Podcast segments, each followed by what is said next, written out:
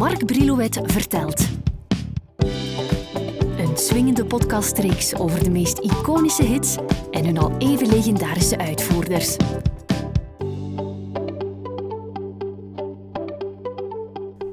Het is een tijdje geleden, maar ik ruim weer wat plaats in onze studio voor Raymond van het Groenewoud. Blijkbaar kregen zijn fans er nooit genoeg van en wist Raymond steeds een nieuw publiek aan te boren dat in zijn repertoire geïnteresseerd bleef, want in 1997 bracht zijn platenfirma IMI de verzamelaar liefde voor muziek op de markt met erop 36 tracks. Voor Mark Didde was de eer weggelegd om bij elk liedje een anekdote of het ware verhaal te schrijven. Nog een trapje hoger staat Raymond wanneer hij samen met het Stijlaardskwartet door Vlaanderen trekt met zijn tournee De Minister van Cultuur. Hij mag daarnaast ceremoniemeester spelen tijdens Nekkanacht 99 in het Sportpaleis van Antwerpen. Hij deelt daar het podium met onder andere Boudewijn de Groot, De Mens, Willem Vermanderen, Stef Bos en Johan Verminnen. Ze coveren met veel zin voor fantasie tal van zijn bekendste liedjes. Jean Blaute, op zijn beurt, produceert Raymonds nieuwste album Tot Morgen, opgenomen tijdens de maanden juni en juli 1998, met in de studio, het mag blijkbaar wat kosten, zo'n 18 muzikanten. Ik vind het zo grappig dat je dat getabuleerd hebt. Ja. Ik heb er nooit bij stilgestaan. Hier zie je dan Roland van Kampen, nou, die had je alles, Jan de Smet van de Nieuwe Snaar, Ronny Mossuse. Blijf jij met je oog zoeken, hey. Die vraag ik dus, die is goed op de nieuwe markt. Ja, maar dit is een tweede geval van Jean Blaute, hè? Na Nooit Meer Drinken. En Jean Blaute doet dat zeker graag. Hij kent zijn mensen. Hij was zeer enthousiast bezig over een basaccordeon die Jan de Smet had gekocht. En dan als instrumentenliefhebber zie ik hem dan echt al likkebaarden. In dat nummer kunnen we misschien 5 noten van dat instrument gebruiken. En dan uiteraard beleefd naar Jan de Smet bellen en vragen, is dat goed dat we dat dan even gebruiken? Ja, Jan vindt dat dan goed. Jan heeft ook gespeeld en Ik geloof u niet, dat klopt. Geeft dat meerwaarde aan een plaat of? Niet noodzakelijk, maar als het goed uitpakt wel natuurlijk. Op die cd, een nummer als, hou je vast hè, harde porno, en ik kijk even naar de tekst, mijn fluit in mijn hand voor de tv. Ja. Je klinkt nog ruiger dan de ruigste rapper. Ja, dat is waar. Dat is... Ik zal maar beamen dat ik iets tegen draad heb, maar niet ten allen tijde. Het onderwerp seks, gevolgd door het onderwerp porno. Dat is iets van ons leven. Allee, van het alledaags leven van menig mens. Maar wat mij opviel, is dat in verband met porno menige BV vragen werden gesteld van wat is dat voor jou? En als je bijvoorbeeld statistisch kan bepalen dat x% van de bevolking zich bezighoudt, iets doet, of er iets aan heeft, of enfin, dat de porno een rol in hun leven speelt, en je ziet dat het percentage dan totaal verschillend is met de BV's die daarover aangesproken, want dan is er plots geen... Zo allemaal mondjes van, ja, ik weet ervan bestaan, maar voor mij zegt dat helemaal niets. En er wordt zo vooral benadrukt is dat de vulgariteit ervan, en dan wordt er direct ook die afstand bij genomen. Dan dacht ik, dan zal ik maar die kwalijke rol op mij nemen, dat ik er niet voor terugdeins te bekennen dat ik soms ook in dat bedje ziek ben, voor zover het een ziekte zou betreffen. En dan zal ik, of ik er een schepje bovenop doe, dat betwijfel ik. Dan neem ik met plezier die rol waar van, kijk, ik ben een BV en ik ga voor u een keer zingen harde porno. Ik weet dat dat slecht valt bij een heel pak mensen. Maar ik vind het wel leuk om kleur te bekennen. Ben je een soort om uiteindelijk dan zelf te moeten zeggen, ik ben heus geen harde pornofreak. Maar dat klinkt er bijna onnozel achter. Ben je dan een soort moralist? Ja, eigenlijk wel. Zonder het te willen ben je dan een moralist. Zie jij nooit dan zo'n soort moederfiguur daar staan en die zegt, remoken moet dat? Nee, mijn stiefvader zit hem dan te knijpen. Die vreest bijna in mijn plaats. Mijn moeder is wel... ik denk dat mijn moeder... Als ik het van iemand heb, is het van mijn moeder eigenlijk. Dan is het genetisch bepaald in die zin, ja. Het is ook een lied, hè. Ik bedoel, in het dagelijks leven zal ik... Meen ik te mogen zeggen dat ik me niet zal proberen op te dringen in een groep mensen. In wezen wil ik de mensen niet lastigvallen met mijn mening over dit en dat. Maar ja, ik zing nu liedjes. En uit hoofde daarvan alleen al moet ik al toch af en toe een thema opdissen. En dan denk ik op een bepaald moment in mijn leven, waarom dat dan niet een keer? Linda doet aan beoordelingen. Jep, beoordelingen. Jep, beoordelingen. Jep, kritiek en smaak en beoordelingen. Jep, beoordelingen. Jep, beoordelingen. Na bespreking, vernissage, fin de siècle. Hoedje van papier. Linda houdt van Eisenstein, Grotowski en Picasso. En ik ben een zielig man. Ik hou van harde porno. Als je dat hier zingt, of in Nederland, zie je andere reacties? Ik vind het een goede vraag, maar ik zal me anders willen situeren. Als ik op een feestje speel, of op een optreden met feestelijk karakter, zal het zeer makkelijk heel positief aanslaan. Maar als het in een meer culturele sfeer plaatsvindt, waarin men een waardig voorkomen dient te behouden, enfin, dat men dat toch onbewust denkt, dan is de reactie veel meer mondjesmaat. In 2001, een jongen uit Schaarbeek. Is dat Back to the Roots, een soort zelfportret? Ik vond het wel mooi om zo te noemen, ja om daarna te refereren. Miste je die jongen, dat je dat maakt?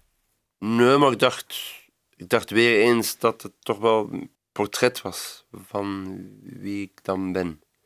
En dan vond ik het wel een geslaagde titel. Een vrouwelijke producer, Christine Verschoren. Ik had met haar gewerkt voor de filmmuziek van Dominique de Rudderen. Iedereen beroemd. Om te beginnen, het is een vrouw. En dan nog een zeer charmante. Met veel aantrekkingskracht. Dus dat was een keer wat anders in de studio. Je was afgeleid. Nee, niet afgeleid. Dat gaf een zeer andere vorm van concentratie. Dat geeft het grappige gevoel dat je al direct wil behagen met wat je aan het doen bent. Dat is toch net iets anders dan het willen goed doen. Het is bijna dat neigt meer naar live optreden. Dat was een plezier om mee te maken. Plus dat ik zeer blij was met haar aanpak die dat humane aspect bood van het moet niet allemaal pietje precies juist zijn als het maar ziel heeft. En dat is altijd een zeer delicate zaak in de studio. Als je omringd wordt door mensen die alleen maar zeggen ik denk dat die noot niet helemaal juist gezongen was, dan eindig je met alleen maar krampachtig de juiste toonhoogte te willen hebben, enzovoort, enzovoort. Terwijl het er toch in het gezongen, in mijn type gezongen en gespeeld lied toch meer gaat om heeft het ziel of heeft het geen ziel? Of heeft het maar weinig ziel? Zing je lied van verdriet, mijn kind. Zing je lied van gemis. Leg je hoofd in mijn schoot, mijn kind. Denk aan wat er niet is. Ik ben bij jou als jij het begeeft. Radeloos en vol smart. Wat zoekt een man als jij in Maleisië, Thailand, Singapore? Als je optreedt. Oh. Is dat lekker betaald? Nee, maar je kan het wel als snoepreis zien in die zin dat de onkosten zijn voor de organisator. De reisonkosten zijn gedeeld door de organisator en waarschijnlijk een stuk ambassade. En ter plekke heb je het voordeel dat je daar bent, dat je daar dan al bent en dat je dan voor een deel toerist kan zijn.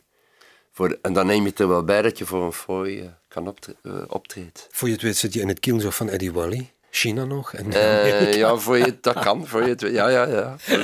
De hangende uitnodiging is Australië. Een andere uitnodiging die hangt is Praag. Is dat voor Vlamingen, Ginder? Of? Ja, telkens. Maar ze slepen er de Hollanders wel bij.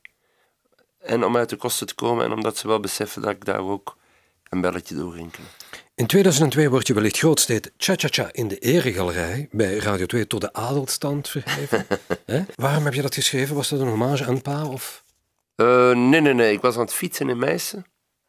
En had het al behoorlijk lastig soms met die rigoureuze stellingnames van menig rockmuzikant, waarbij werd bepaald wat correct is en wat een soort bizarre deontologie in de muziek. De goeie en de slechte. Zo. die gitaar mag je dragen. En dat is de ziekte van de identificatie. Hè. Ik begrijp dat wel bij de jeugd, die opkomt telkens weer. Dat ze muziek zoeken waarmee ze zich kunnen identificeren. En dat is belangrijk uiteraard, bij de persoonlijkheidsvorming. Maar als je zo een dagje ouder wordt, dan kan je toch erop uitkomen dat je gewoon van muziek houdt. En dat je ervan houdt om je daarin te manifesteren. En om dan blijvend te moeten horen in een café van... Dat is goed, want ze dragen hun haar zo lang. Allee, zo... het neigt naar dat soort idioterij. En daarover denkend heb ik redelijk rap dat tekstje bij elkaar geschreven van... in de muziek bestaan ook veel racisten. In de muziek bestaan ook veel racisten. Hun kop is leeg, de mode vult ze op. Dan is het reggae en dan moet het weer cold wave. Jezus Christus, wat zit er in hun kop? Kijk eens naar mij, ik hou van veel muziekjes. Ik speel alles graag en wie doet mij dat nou? En net onlangs bij mama op de zolder ontdekte ik de zwoele ta-ta-ta.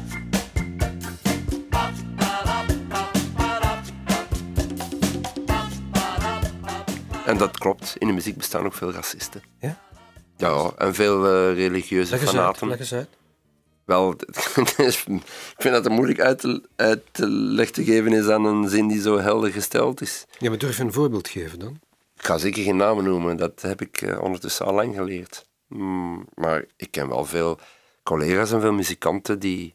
racisme, dat is toch mikken op één groep en zeggen dat dat de goeie zijn en de rest...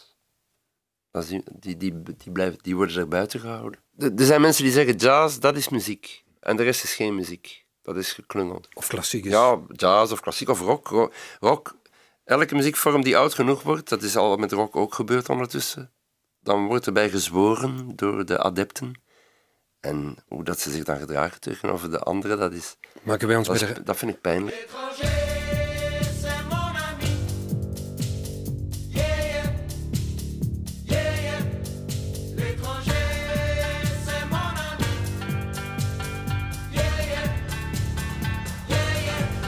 Heb je nog dromen? Muzikaal. Ja. Wat zou je absoluut eens willen doen? Nou, absoluut is er te veel aan, maar waar ik wat de hele tijd zit te gisten is een hang naar liedjes waarin die structuur niet telkens weer A, B, A is. Ik zou het meer in de muziek willen zoeken.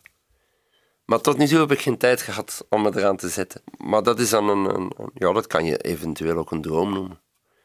Een haalbare droom uiteraard, want het volstaat dat ik de tijd en de inspiratie daarvoor heb. Op die inspiratie reken ik wel. Op die tijd ook, maar zoals ik zei, tot op vandaag is het niet echt kunnen geschieden. Ja. En dan zou ik ergens uitkomen dat het toch weer even opkijken wordt, denk ik. Zowel voor... Allee, ik moet mezelf erin vinden en dan ga ik natuurlijk weer meemaken dat mensen zeggen, tja, wat krijgen we nu?